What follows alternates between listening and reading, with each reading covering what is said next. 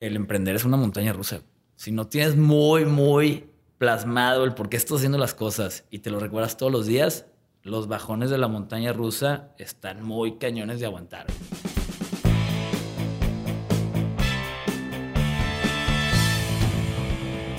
Bienvenidos a Crear o Morir, el podcast donde platicamos con personas que se han atrevido a crear su propia forma de ver el mundo. Esto sin morir en el intento. Este miércoles tenemos el gusto de platicar con Diego Guzmán, cofundador de Tete Colo, autocafé 100% mexicano, donde venden café nacional bueno y a buen precio. Diego estudió la carrera en Finanzas Internacionales por la Universidad de Monterrey.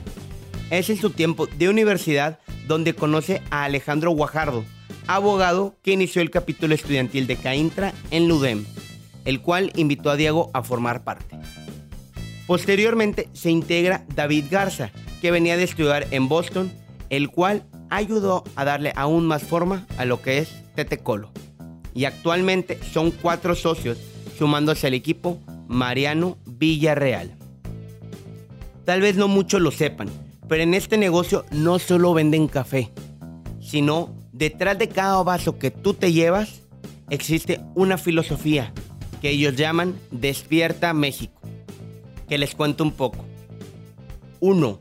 Despierta mexicano, date cuenta de los beneficios que tienes por haber nacido en este país. 2. Habla menos y actúa más. Y 3. El café te despierta, que para el giro de su negocio queda como anillo al dedo. El equipo de Tetecolo no solo busca estar presente en los amaneceres de sus clientes, sino fomentar un consumo más consciente y que le agarremos amor a este país. Quédate hasta el final del episodio porque Diego tiene cosas muy interesantes que contarte. Sin más, comenzamos. Bienvenido Diego, muchas gracias por estar aquí y primero que todo, perdóname por la tardanza. No pasa seguido eso, que siempre yo me quedo esperando, pero primero te hice esperar a ti.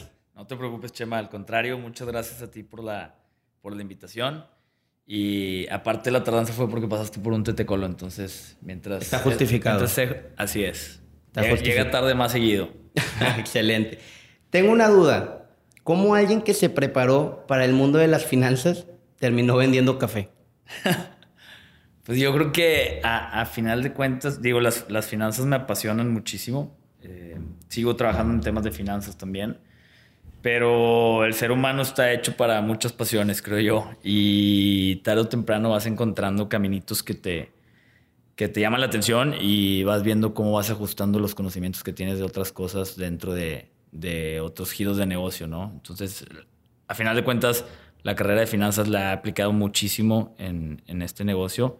No es algo que cambiaría, no hubiera cambiado estudiar otra cosa ni mucho menos, pero sí, sí, gracias a Dios he logrado como complementar una con la otra de una manera que me ha ayudado mucho a, salir adelante con el negocio, ¿no? Oye, el negocio de, de Tetecolo, de ahorita vamos a ondear más en el tema del nombre y todo lo que han hecho en estos... ¿Ya vas a cumplir hasta la siguiente semana cuatro años? La siguiente semana cumplimos cuatro años, así es, desde que se abrió la primera sucursal. ¿De dónde nace? O sea, son un equipo actualmente de cuatro o sea, sin contar a toda la gente que tienes en operación, pero son cuatro personas. ¿Cómo nace toda esta historia de te apasionan las finanzas y brincaste lo que te, estaba diciendo, el café? Sea, es una historia muy padre porque la, la, idea original evolucionó muchísimo a lo que termina siendo Tetecolo y esa evolución tardó más de 11 meses, eh, alrededor del año, entonces es una evolución muy padre que, fue un proyecto que terminó enamorándonos al final, ¿no? En un principio empezó con una idea tratando de satisfacer una necesidad, no necesariamente nos apasionaba la idea, sino que veíamos un área de oportunidad.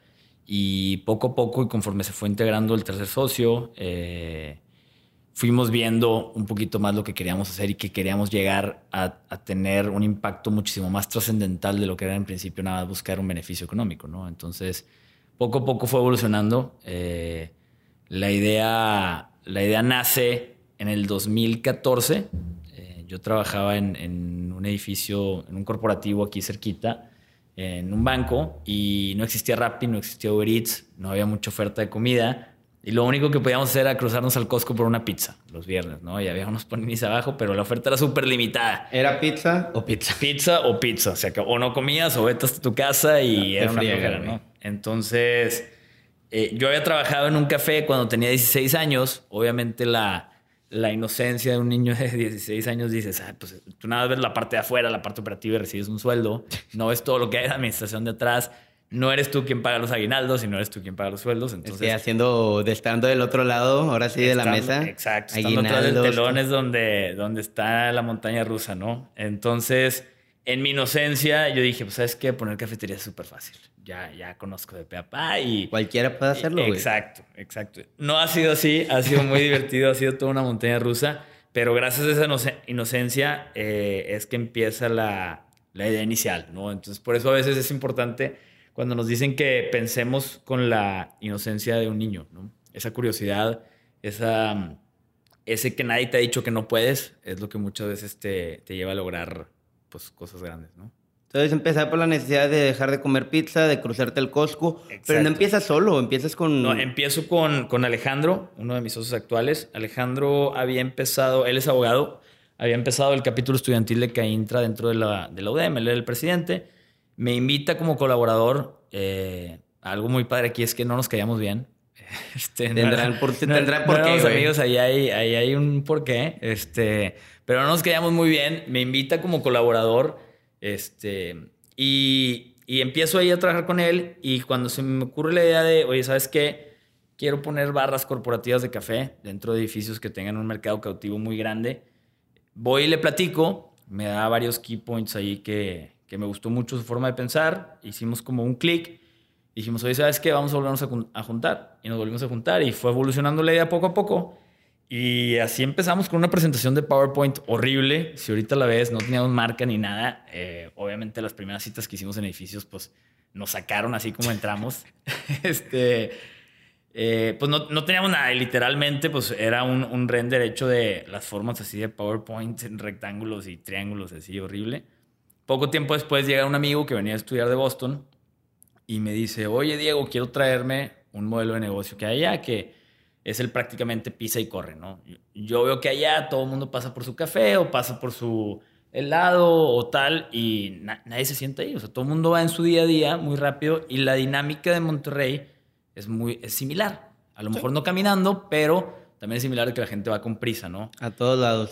tú lo has notado, vete a otra ciudad de México y todo es lento. O sea, nosotros, yo fui a Guadalajara hace un año y... Y te enojas con el servicio del restaurante. es demasiado lento. y aquí es todo lo quieres para ayer. Claro, sí, sí, sí. Aquí somos súper acelerados. Súper, súper acelerados. Entonces me dice eso y le dije, oye, ¿sabes qué? No, vente para acá. Nosotros tenemos una idea mejor. Entonces nos fuimos a comer, me acuerdo Alejandro, David y yo. Los presenté. Eh, se cayeron muy bien. Y ahí fue donde arrancamos. ¿Sabes qué? Vamos a empezar a dar más forma al proyecto empezamos a juntarnos en mi casa, me acuerdo, empezamos, oye, ¿qué filosofía va a tener? ¿Cuál es la misión? ¿Cuál es la visión? ¿Qué nombre? ¿Qué identidad le queremos dar? Y todo eso, desde que nos sentamos en ese restaurante y se conocieron David y Alejandro, hasta el día que arrancamos la primera sucursal, pasaron más de 10 meses. Eh, ¿Habían vendido algo o todo estaba en papel? No habíamos vendido nada, todo estaba en papel, todo estaba en dibujitos. Eh, lo que sí sabíamos es que queríamos diferenciarnos muy Es un mercado súper pulverizado. marcas internacionales como Starbucks, ahorita que acaba de llegar Tim Horton a, Monterrey, entonces cada vez llega más competencia. Y cada día sale una cafetería local nueva. O sea, es, es un mercado muy, muy pulverizado, ¿no? Entonces, lo que decíamos es, oye, ¿cómo nos vamos a diferenciar?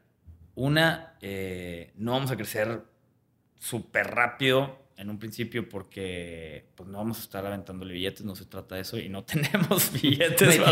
aunque tuviéramos. Aunque tuviéramos. Eh, y la otra es, no, no vamos a competir por una, por una cosa que tiene que estar dada por hecho, que es el, que la calidad o un buen precio o un buen servicio. No tenemos que competir a otro nivel, tenemos que competir al nivel más romántico, más de identidad, más de nuestro porqué. Entonces empezamos diciendo, bueno, una, nos encanta, a mí en lo personal y a mis socios también les gusta mucho el, arte mexicano. Nos encanta la cultura mexicana. Eh, dijimos, ¿sabes qué? Queremos dar un mensaje de lo que es el ser mexicano, ¿no? Y pensando bien, ya habíamos definido que queríamos usar el café, pero pensando bien dijimos, oye, ¿sabes qué? No estamos vendiendo café, estamos vendiendo una, una filosofía y el café lo estamos utilizando como una herramienta. ¿Cómo hace mucho sentido? Pues el café es un recurso que se da en México de muy, muy buena calidad y muchas veces no lo valoramos. Y así nos pasa. Y sobre todo aquí en el norte somos súper malinchistas, ¿no? Si, si, está en inglés es de mejor calidad, ¿no? Y así somos, güey.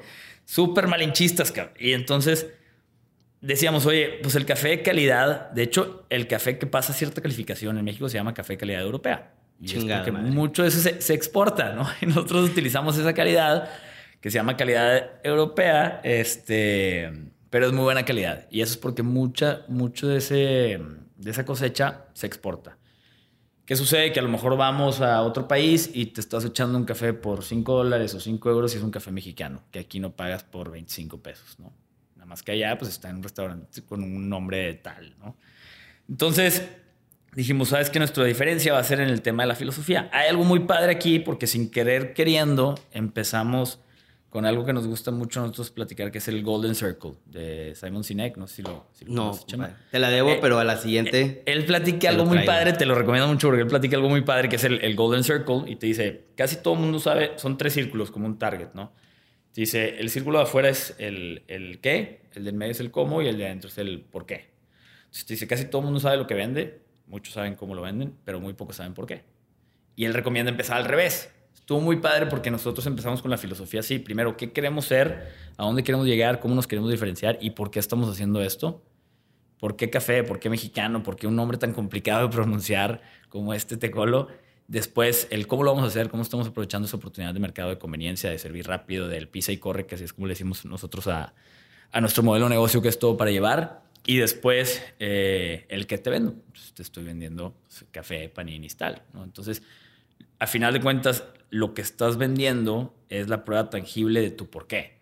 Necesitas tangibilizar tu filosofía, ¿no? Y cada vaso de café que nosotros vendemos o cada contenedor es como nuestro canvas para plasmar una filosofía que hay detrás, eh, que es lo que estamos ahorita metiéndole mucho esfuerzo a, comunicar, que es pues el despierta México, ¿no? Y sí, es, la filosofía. Bueno, la, la, frase toda la filosofía detrás. Exacto. Entonces, al principio decíamos mucho eso, oye, ¿Por qué somos tan malinchistas? ¿Por qué esto? ¿Por qué pasa que estamos exportando tanto? ¿Por qué no se está generando ese valor económico dentro del país? Y no nada más en el, en el sector de cafetalero, que tú sabes, o sea, en muchas partes somos un país que está acostumbrado a maquilar. ¿Y qué pasa cuando eres un país que está acostumbrado a maquilar? Tu ventaja competitiva es tener un salario mínimo muy bajo. Sí, salarios, sueldos muy bajos, jornadas de trabajo muy extensas. Exacto. Entonces así compites contra otros países asiáticos o tal por decir, oye, tráete la maquila para mi país, invierte acá.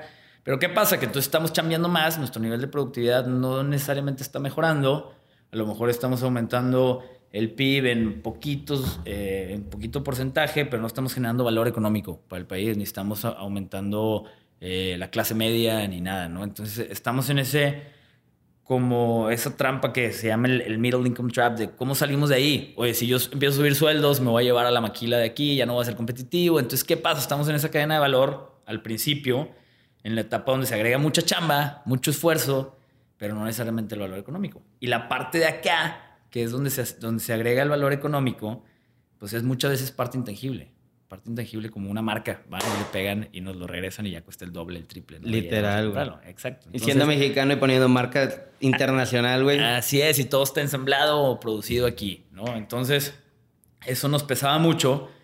Y dijimos, ¿sabes qué? Vamos a guiarnos y vamos a regirnos por la filosofía Despierta México que hoy en día mucha gente todavía cree que el Despierta México es porque el café te despierta, que es lo más Es que está bien padre eso, güey. Es lo que toda la semana me estuve pensando. Dije, qué, qué buen juego de palabras o qué buen juego de ideas que tienen, güey. La verdad es que suena así como, en un principio nos sonaba como muy genérico de, ah, Despierta México, ¿y quién más lo usado? Y vamos a ver si se puede registrar o no, tal.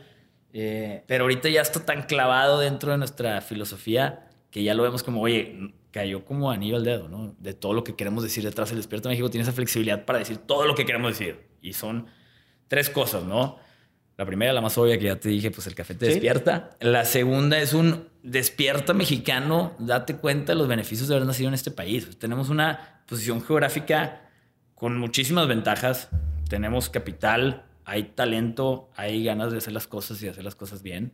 Y estamos preparados para competir a nivel internacional. Y, y tenemos gente muy creativa. ¿no? Y en tercero es ya como un llamado a la acción de, órale, pues despierta, vamos a hablar menos y vamos a actuar más, güey. Ya, nos encanta hablar, nos encanta decir lo que queremos lograr y a dónde queremos llegar, pero no actuamos. Y en el hablar, pues se, se acaba la vida, ¿no? Entonces es como un llamado a la acción de, órale, güey, vamos a dejar de exportar nuestra gente creativa.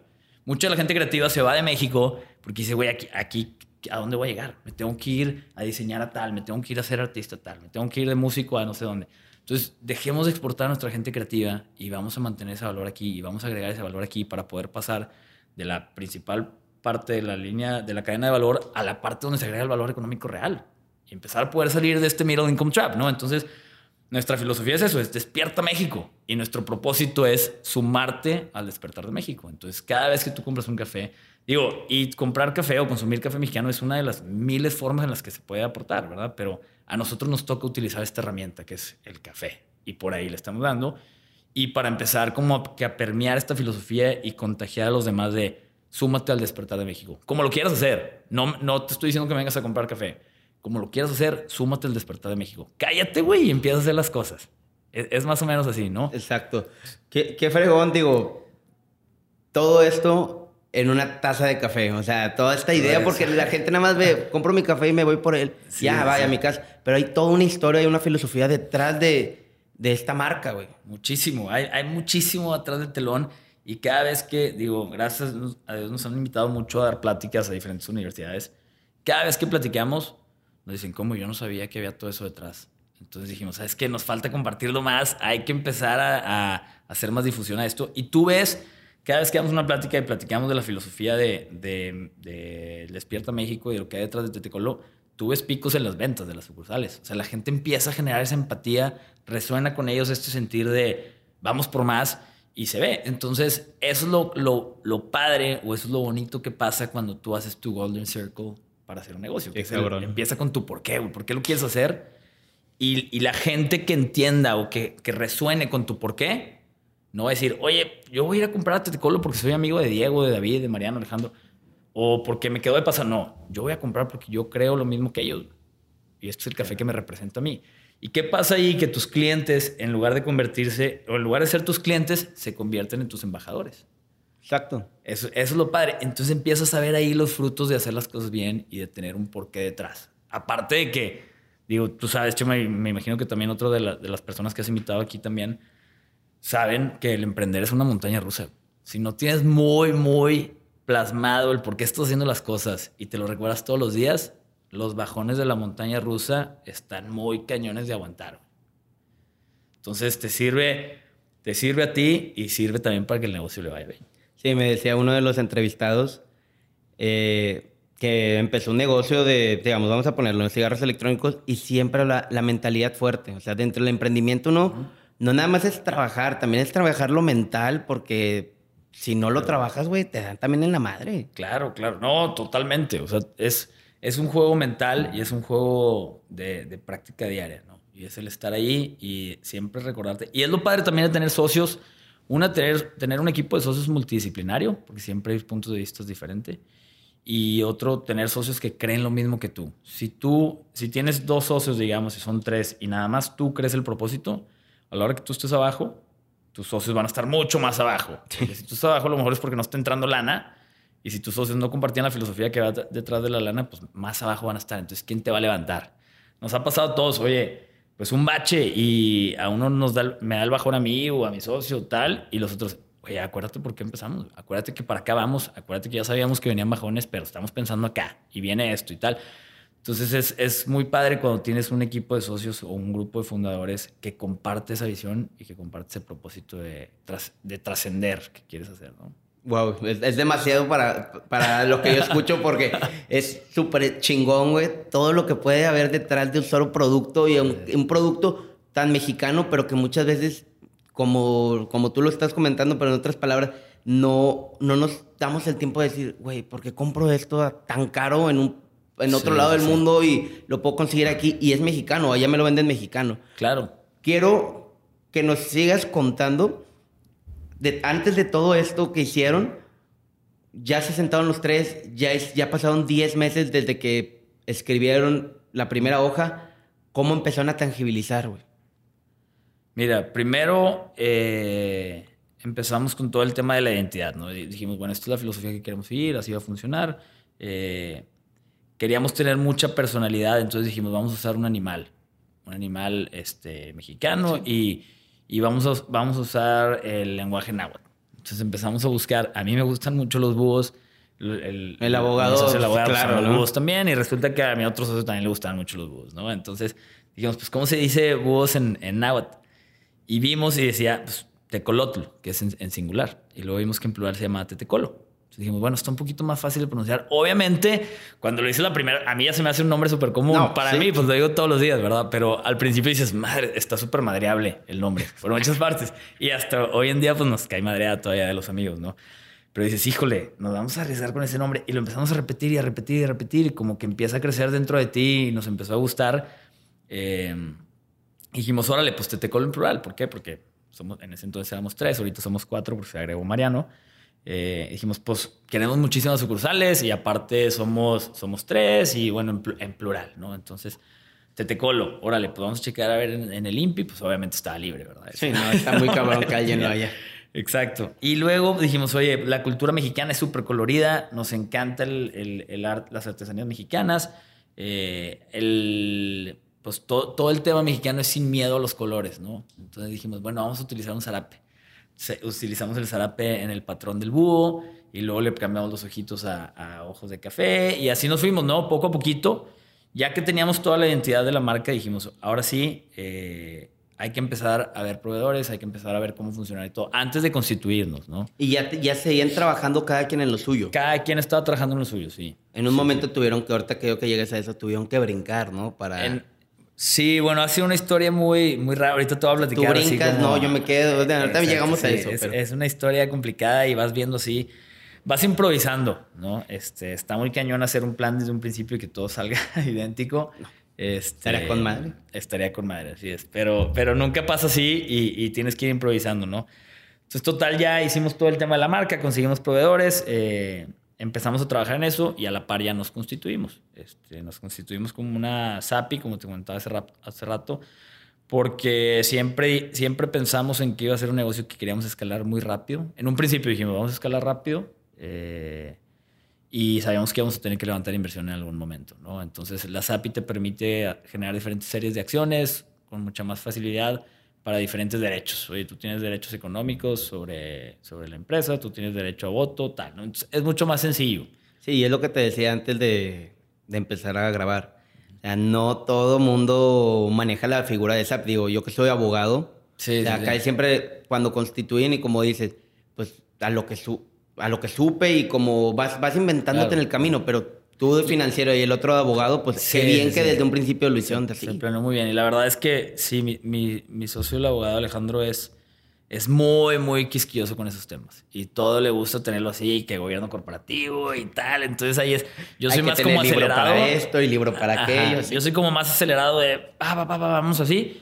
Y él es mucho, a ver, espérate, eso tiene que estar acá, hay que checar ahí. Entonces está muy padre toda esa dinámica de que te decía yo de multidisciplinaria que existe ahí, porque también David que, que está aquí en Monterrey, eh, pues él es, él es tema de marketing, ¿no? Entonces, él, ellos ven toda la, parte creativa y la parte, oye, vamos a hacer esto, y yo que soy el financiero le digo, espérate, güey, no hay lana. Entonces ahí nos Muy bonita idea, güey, pero espérate, güey, hay que levantar Está, está muy padre el pensar diferente todos, porque cada vez que traemos una idea, y aparte todos somos muy, no, no, sin pelos en la lengua, no, no es, ah, sí, no nos damos por nuestro lado, nos cuestionamos mucho. Entonces, cuando llega alguien con una nueva idea, oye, vamos a hacer esto, ¿por qué? ¿Y por qué? ¿Y por qué? Entonces, entre nosotros mismos nos obligamos a fundamentar mucho cada movimiento o cada, cada tema estratégico que queremos hacer. Y eso nos ayuda mucho también a nosotros a entender mucho más lo que queremos hacer. Y a veces te das cuenta que estás equivocado o que estás corriendo mucho riesgo o tal. Entonces, ha sido una dinámica muy padre en ese aspecto. Ahora sí, ¿cómo fue ese brinco? Ese brinco, mira, Empezamos, primera sucursal. me, llama mucha atención que no, ahorita te cuento, dije, debe ser muy buena historia. primera sucursal, agosto del 2015, arrancamos. Eh, bueno, estábamos empezando, yo traía otros proyectos a la par, entonces yo estaba emprendiendo, eh, me gusta la pintura, entonces pinto, gracias a la pintura creo que he podido emprender porque ha sido un flujo, es un flujo variable, a veces vendes, a veces no vendes, pero era, era algo que podía sacar mientras estaba emprendiendo o arriesgándome con otras cosas, ¿no? Entonces yo decido renunciar a una casa de bolsa en la que estaba en diciembre, el diciembre del 2014. Antes. Me salgo en diciembre porque dije, me va, me va a quitar mucho tiempo. ¿Cómo fue? Este, Perdón si te voy interrumpiendo, pero ¿cómo dije, fue el ¿sabes de...? qué? Mira, una, y es, y es el... Sí, ojalá todo saliera como planeamos, ¿verdad? Sí. Según mis planes, uno de mis emprendimientos ya iba a arrancar. Eh, en, mi, en mi sueño, en mi Excel, yo iba a ser millonario. En el Excel ya estaba- ya en tenía todos los millones, güey. En Excel todos somos millonarios, ¿verdad?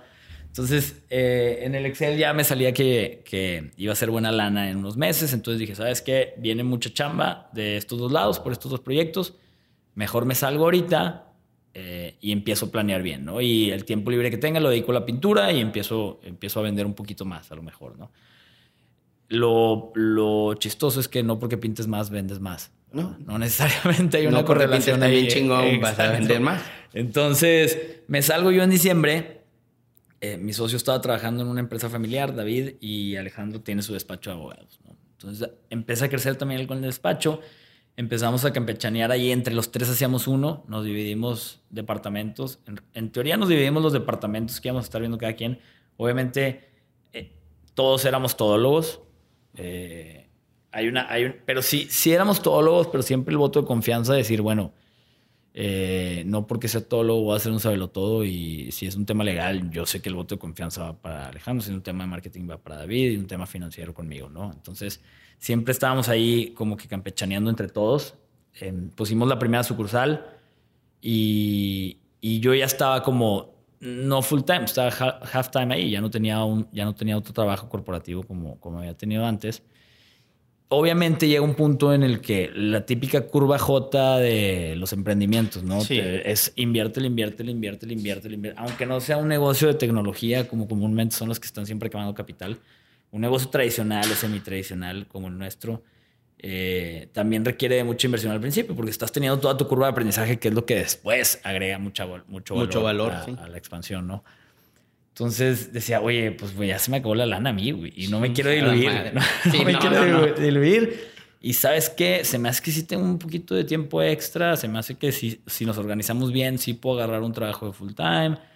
Y así empezamos, ¿no? Entonces llega un fondo de inversión con el que se nos acercan para, para invertirnos. No estábamos buscando levantar capital externo porque estábamos eh, muy amachados en que no nos queríamos diluir todavía. Todavía nos faltaba agregar mucho valor de, de la curva que podíamos aguantar para, para una evaluación en ese momento. Se nos acerca un fondo, empiezan todo el tema de due diligence. Yo lo empiezo a ver con ellos. Me entendí muy bien con ellos, traen una filosofía muy padre y me invitan a trabajar con ellos. eh, Pues con un horario flexible, ¿no? Un horario flexible de estar allá y poder atender cosas de Tetecolo.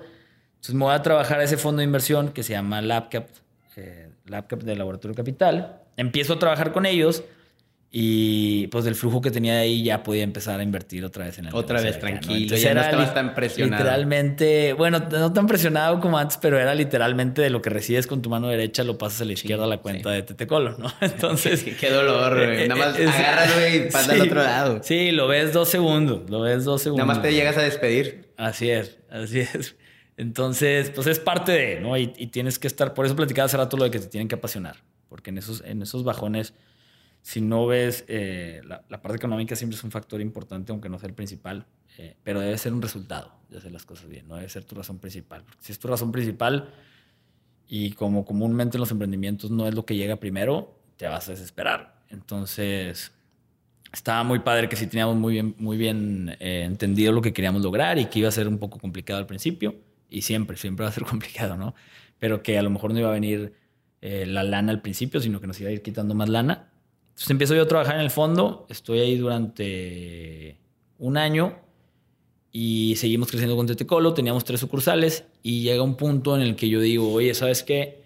Creo que Tetecolo necesita ya alguien que esté full time porque estamos creciendo y estamos operando, pero no estamos creciendo estratégicamente, ¿no? Ahí te detengo.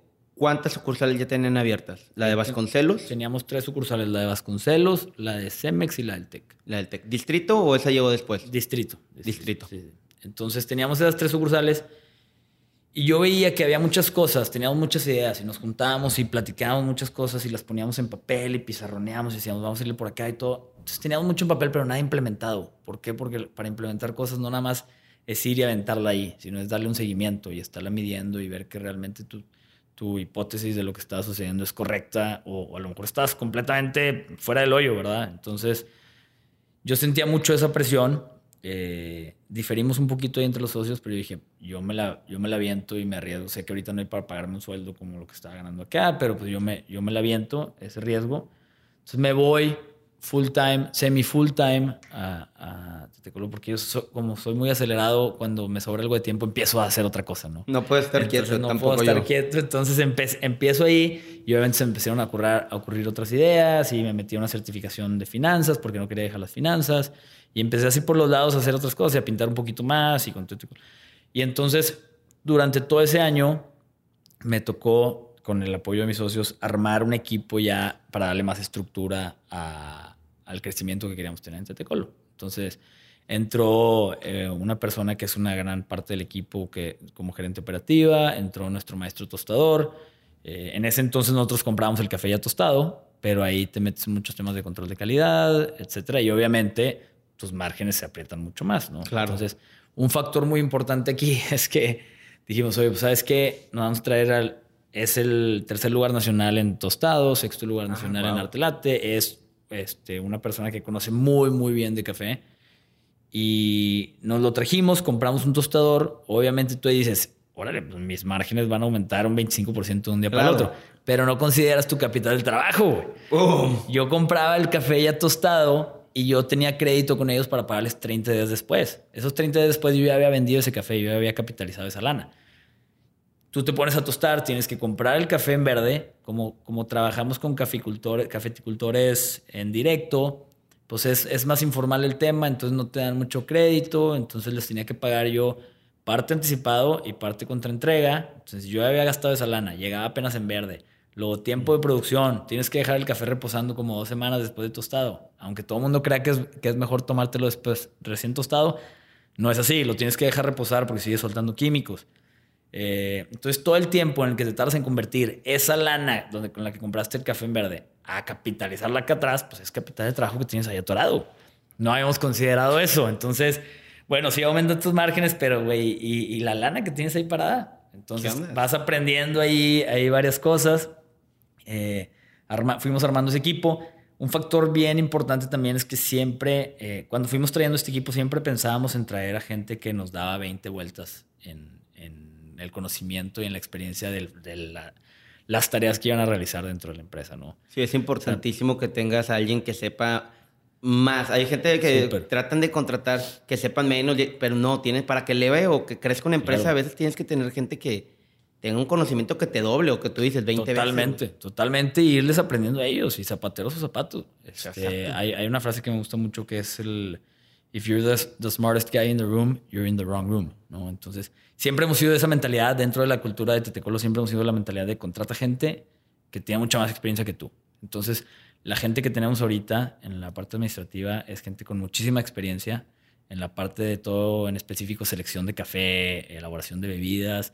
Es gente que nos da miles de vueltas, ¿no? Y les he aprendido muchísimo y todavía no les aprendo ni el 20% de lo que, de lo que saben, ¿no? Porque sigo aprendiendo con ellos todos los días. Entonces eso nos ha ayudado a crecer muy bien y a crecer muy estructuradamente. Eh, entonces armamos este equipo durante ese año y a la hora que sentimos que ya estaba como algo estable, yo regreso a trabajar al mismo fondo donde estaba trabajando. Ya cuando ya, digo, tú diste por, por Tetecolo, el, yo me salgo, no genero mi sueldo, ya lo estabilizaron entre los tres y ahora sí. Exacto. Nos dimos, nos dimos, cuenta que en esa parte, este, no siempre sucede así, pero a nosotros nos sucedió eh, y no siempre es como yo te estoy platicando, esa es mi experiencia, ¿no? Este, nos dimos cuenta que en ese momento era mejor contratar eh, a gente que sabía más que nosotros, aunque nos costara un poquito más en ese entonces, a que yo estarle costando a la empresa y aparte estarle costando mi curva de aprendizaje, ¿no? Errores que a lo mejor esta gente nos podía ahorrar. Será mejor tener un sueldo de fuera para poderle seguir metiendo por acá, ¿no? Entonces, me salgo yo el año pasado, regreso a trabajar al fondo, armamos este equipo y así hemos ido creciendo. ahorita tenemos cinco sucursales. Eh, ya estamos sacando todo el tema de franquicias, desarrollamos ya todos los manuales para franquicias, optimizamos todo el tema de la logística, todo el tema de acomodo dentro de las sucursales, porque al final de cuentas a eso juegas, ¿no? A la optimización de espacios y optimización de logística para costos y tal. Estás, estás jugando a crecer para también generar economías de escala, poder mantener márgenes, pero seguir, seguir vendiendo al cliente a un precio muy justo, ¿no? a nosotros nos gusta decir que somos bueno, bonito y a precio justo. No barato porque lo barato es primo de lo chafo. Entonces, muy bueno, bonito y a precio justo. Y para poder mantener esa calidad y mantener márgenes atractivos, tienes que disminuir costos hacia atrás. Entonces, ¿cómo eficientizas tus procesos? ¿Cómo optimizas tus recursos para que se, para que se trasladen a, este, a márgenes mayores y parte de ese margen todavía se lo puedas compartir al cliente final? Exactamente. El precio de venta. Tengo una duda y digo, muy importante, ¿por qué un contenedor marítimo? Es lo que más me llama mucho la atención de todos ustedes. Eh, Siempre que paso por Vasconcelos, lo veo y desde antes de conocerte y quererte entrevistar, lo veo y digo... Ese, ese fue, fue idea de Alejandro también. Eh, muy buena idea. Sí, muy buena idea. Y, y, yo primero decía, bueno, pues sí, son muy prácticos. Y la idea no es ser un food truck que te puedes mover todos los días, pero sí, sí la idea es tener esa flexibilidad de si quieres, vienes, levantas con una grúa y te lo llevas y estás instalado en menos de 24 horas en otra parte, ¿verdad? Pero en realidad lo que hay detrás es, desde que empezamos, te digo, teníamos la idea de escalar a nivel nacional y no nada más a nivel nacional, queremos ir también a Estados Unidos, eh, queremos irle a pegar al mercado de nostalgia. Estaría increíble. En Texas, en California, o sea, traemos planes de expansión muy, muy, eh, muy ambiciosos y, lo que queríamos era que siempre se acordaran que veníamos de Monterrey. Y Monterrey es el corazón industrial de México. Entonces, dijimos, ¿sabes qué? Vamos a utilizar contenedores para que siempre que nos vean digan, viene de Monterrey el corazón industrial. Entonces, de ahí viene esa idea, más obviamente todos los beneficios que tienes de tener un contenedor, de cómo lo puedes mover, eh, eh, medida estándar, etcétera, ¿no? Oye, y de todo esto que me contabas cuando te tuviste que salir de trabajar y pues llega un sueldito y te digo, ¿qué es lo que más aprendiste? ¿Qué fue la, experiencia que más se queda y que lo has implementado en Tetecolo al día de hoy? La austeridad. a ver,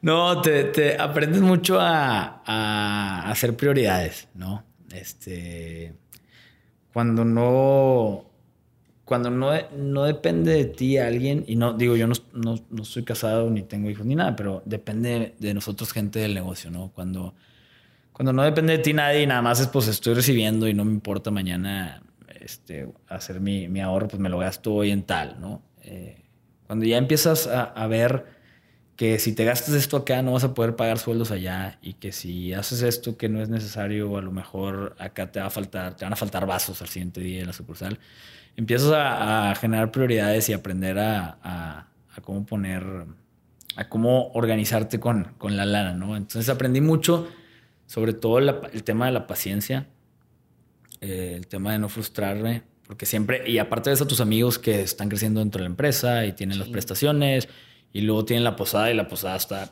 chingona y no les costó un peso. Acá, a mí me tocaba pagar la posada de, Oye, las sucursales, ¿verdad? Otros amigos, no, me cayó un aguinaldo de 30, 45 días. Claro, y yo claro, Un aguinaldo. O, oye, viernes 3 de la tarde, viernes chilango, ya salimos y no me puede hablar nadie hasta el lunes del trabajo. Y ahí estábamos nosotros sábado y domingo pegándole al trabajo, ¿no? Entonces, te empieza a dar mucho eso. Eh, eh, aprendes mucho el tema de la paciencia eh, y el, el, compromiso. El compromiso sobre todo. Y una parte yo creo que la más importante, no nada más que me haya tocado a mí aprenderla en este negocio, sino que es, yo creo que es uno de los atributos más importantes que debe tener un emprendedor es el tema de la humildad. De la humildad, eh, sobre todo para recibir retroalimentación. Pasa mucho que cuando pones, oye, resulta que abrimos una cafetería y todos mis amigos son expertos en café, güey. Y todos mis amigos son expertos en poner cafeterías, cabrón. Entonces, todo mundo te quiere dar, te quiere dar reto. Es, muy buena la retro, ¿no? Pero aprendes a diferenciar entre reto que te quiere joder y retro que, te, que, es eh. Entonces, la humildad es un factor muy, muy importante para aprender a escuchar esta retro y poder saber qué es lo que te sirve, qué es lo que no. Y si tienes que cambiar algo o pivotear algo, eh, pues iterar sobre esta retroalimentación que estás teniendo, ¿no? Entonces, yo creo que es un factor muy, muy importante eh, y y sobre todo aprender a diferenciar eh, entre lo que es importante para el negocio y no quererte desviar a convertirte pues como en un rockstar, ¿no? Que mucha gente emprende porque quiere ser el rockstar del emprendimiento. O no quiere tener un horario fijo, pues, o las decisiones equivocadas, güey, para emprender. pasa mucho, ¿sabes qué? Pasaba mucho también que nos invitaban mucho a dar pláticas, este, digo, qué padre, y lo agradecíamos mucho, pero nos invitaban a dar pláticas Y estábamos dando tantas pláticas y yendo a clase que yo decía, güey, si seguimos así y estamos así como rockstars, pues güey, en un año ya no voy a tener de qué negocio platicarte. Voy a venir a platicarte de mi Focop, ¿no? Entonces, entonces fue, a ver, espérate tantito, vamos a enfocarnos en esto y vamos a enfocarnos en chambear. Este, entonces vas aprendiendo muchas cosas. No te dije solo una, te dije, aprendes todos los días, aprendes cosas. Yo creo que el factor más importante es eh, aprender a, a hacer prioridades. Qué cabrón. Y también importante, y es lo que te quería preguntar, la importancia de saber seleccionar socios, güey. Totalmente, totalmente. Es un matrimonio. Hasta parece un chiste. ¿Qué, qué hacía un una persona de marketing, un abogado y un financiero en un bar, güey? haciendo café. Haciendo una cafetería. Exactamente. Sí, sí, mira, es totalmente, es, ese puede ser un factor que puede llevar una muy buena idea y un muy buen proyecto al fracaso o viceversa. Una idea regular la puede llevar al éxito, ¿no? Este, el, tener, yo creo que el número ideal de socios, a mí me gusta, me gustaba ser tres, me encanta ser cuatro. Eh, ser un número non también te ayuda a tener siempre el diferencial en votos, ¿no?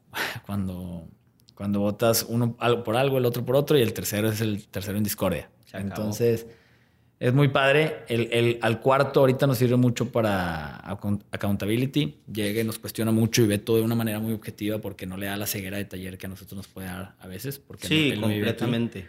Este, pero sí es, es el factor para arrancar un negocio. Tus socios, te digo, pueden llevar al fracaso una muy, muy buena idea y un muy buen proyecto. Algo muy importante es que, como, como les platiqué al principio, Alejandro y yo no empezamos como amigos.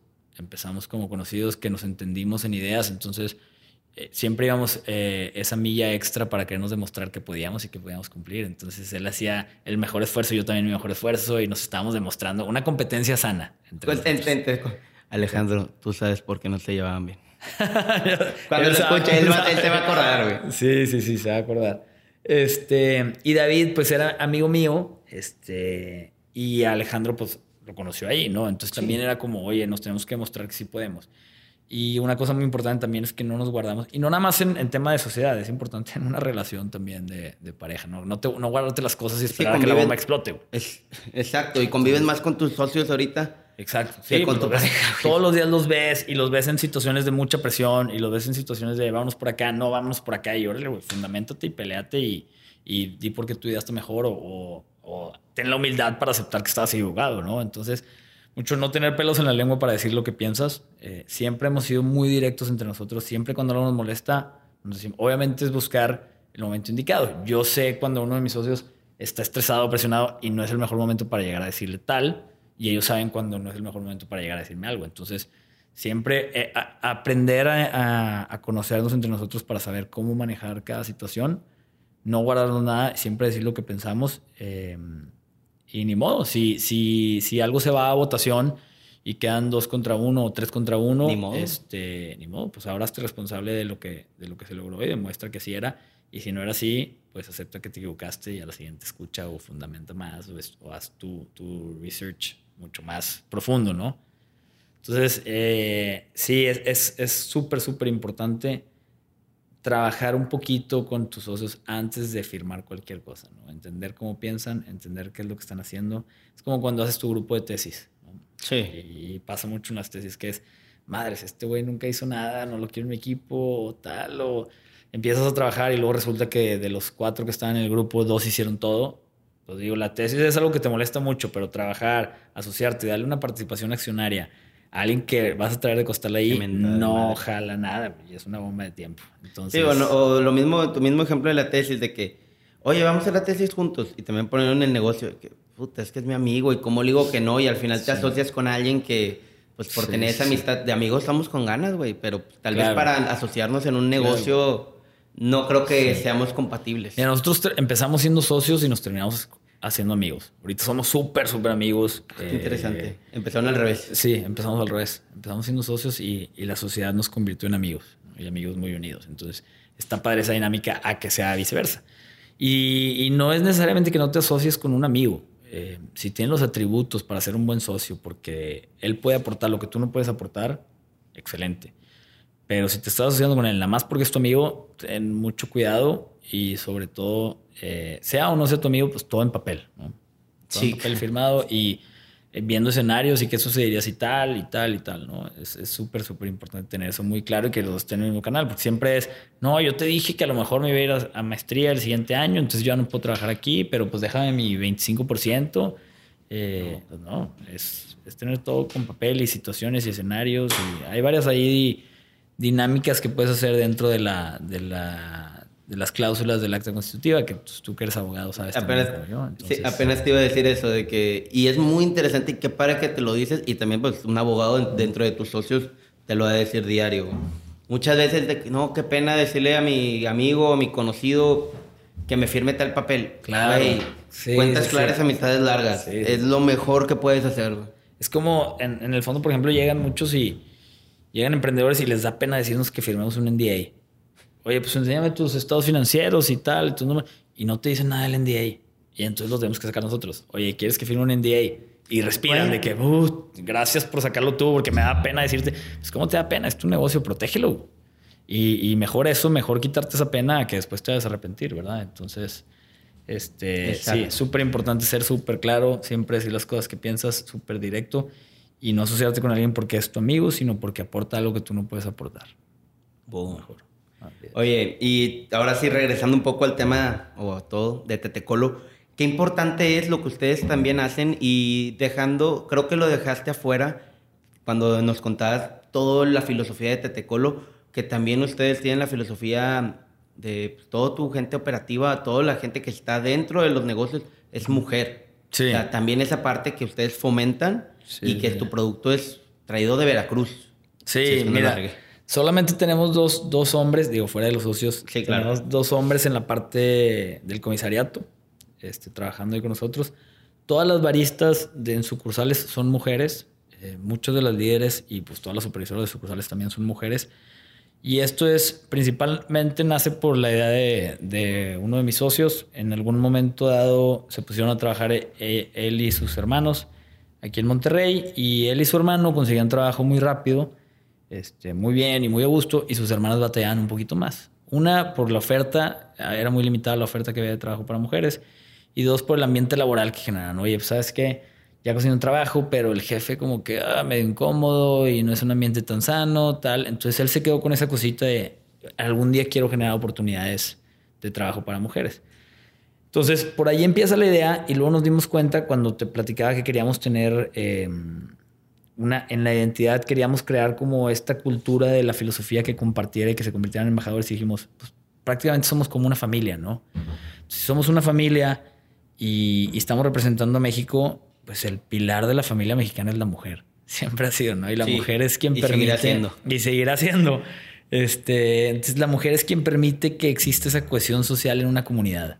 Y si queríamos crear como una familia enorme en todo México que compartiera nuestra filosofía y que fuera como una, la comunidad Tetecolo o la comunidad despierta, la comunidad despierta de México, necesitábamos que la mujer fuera el pilar de nuestro, de nuestro negocio. Entonces así empieza la idea. Eh, en un principio eh, no estábamos tan de acuerdo algunos, eh, nos convencimos todos y nos ha ido muy bien de esa manera. Nos ha ido muy bien y estamos muy felices con, con haberlo hecho de esa forma y lo seguiremos haciendo así. Sí, la verdad. Digo, recalcando y para la gente que nos escucha, detrás de una taza de café, todo lo, toda la filosofía, todo eso, esos valores que hay, güey. O sea, no nada más es café a buen precio y listo para llevar en tres minutos. O sea, es toda una familia y una, una filosofía Sí, eso es lo que chingoncísima, güey, que es yo lo- sabía. Y eso es lo que hay detrás de la empresa y detrás de cuando nos llega el café verde y luego lo tostamos. Pero detrás de ese café verde también en Veracruz existe muchísimo trabajo, muchísimo sudor y muchísima pasión de familias veracruzanas, ¿no? Digo veracruzanas porque nosotros traemos puro café de, de Veracruz, Veracruz. que era lo que me decías ahorita. Eh, ¿Por qué nada más café de Veracruz? Tenemos diferentes lugares donde hay mucho, muy buen café en, en México. A mí me encanta el café de Oaxaca. Hay gente que le encanta el café de Chiapas, Puebla, etcétera.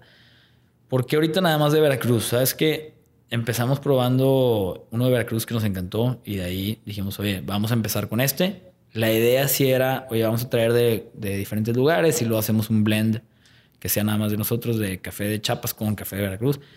Pero luego ya cuando queríamos empezar a, a permear ese mensaje de vamos a generar valor económico y vamos a utilizar el café como una herramienta para impactar a México, dijimos, ¿sabes qué? Necesitamos tener metas medibles.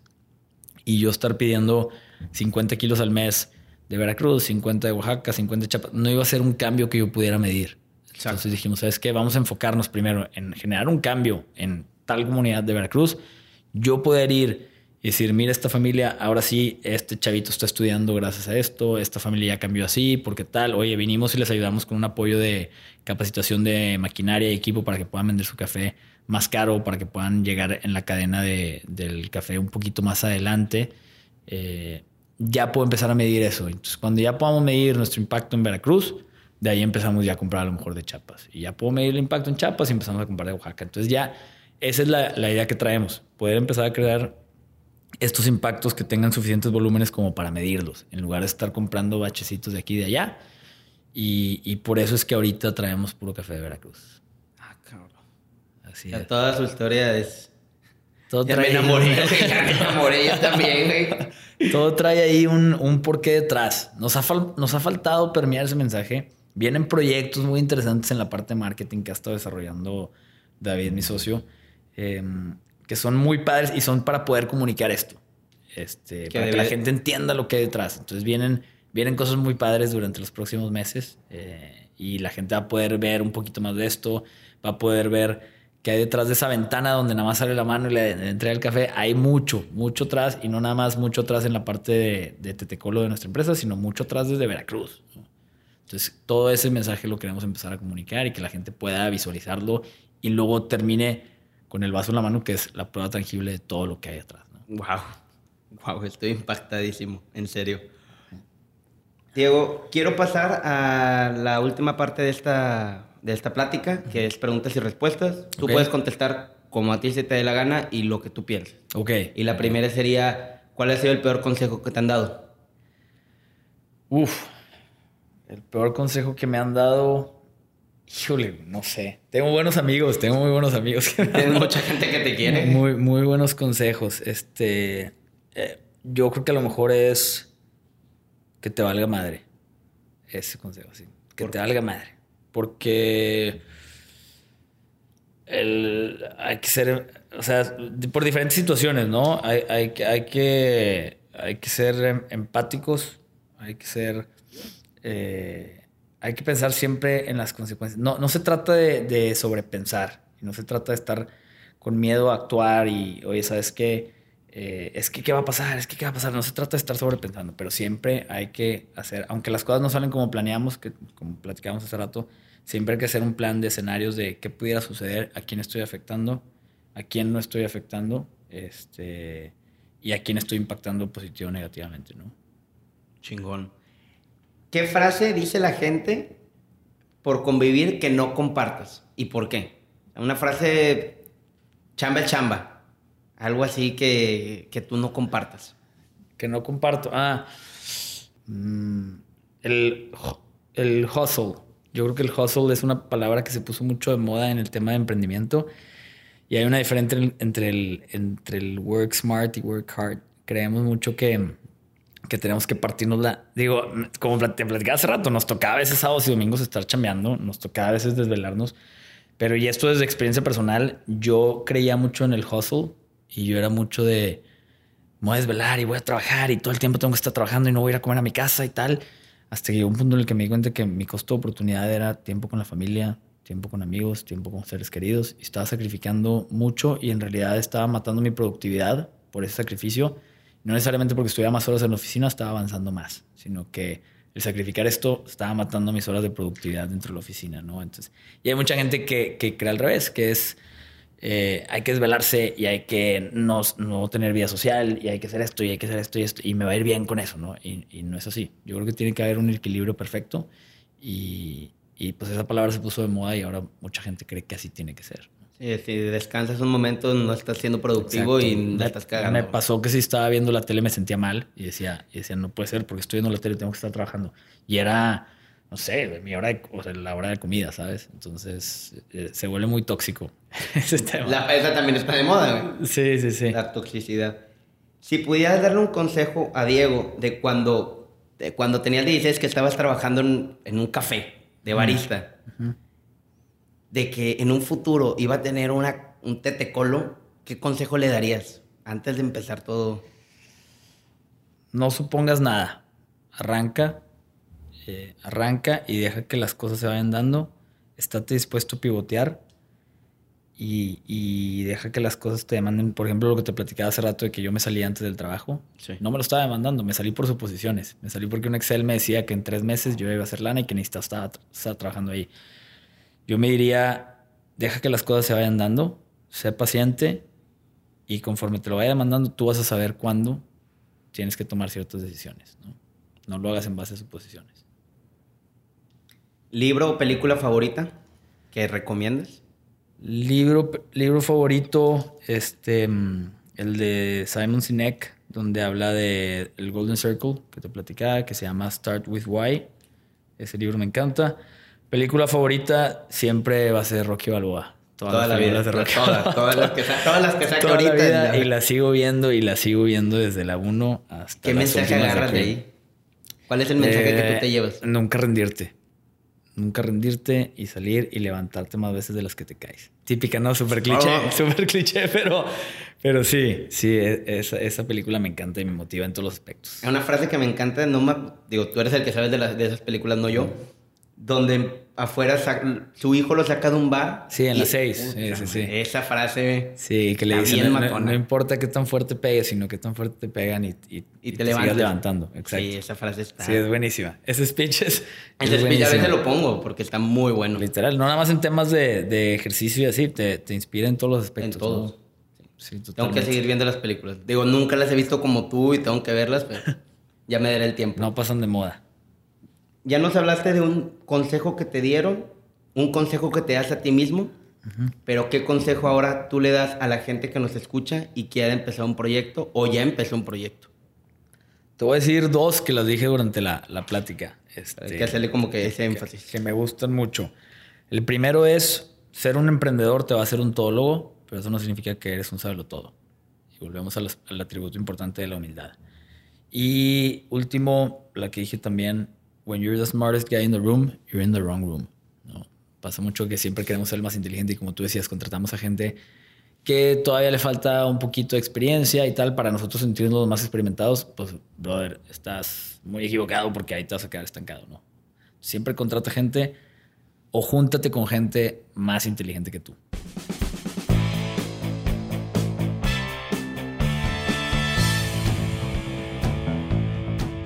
Espero que les haya gustado el episodio de este miércoles. Si fue así, dense una vuelta por las redes sociales de Tetecolo. En la descripción del episodio estaremos dejando su Instagram, Facebook y su página oficial para que vayan y los sigan. Ahí podrán encontrar su catálogo de productos que tienen disponible y conocer más sobre todo lo que hay detrás de una taza de café. No se olviden en suscribirse a nuestra cuenta de Instagram y Facebook, que es Crear o Morir Podcast. Nos ayudaría muchísimo para seguir subiendo contenido de forma constante y que la comunidad siga creciendo. Bueno, sería todo por hoy. Nos vemos el siguiente miércoles.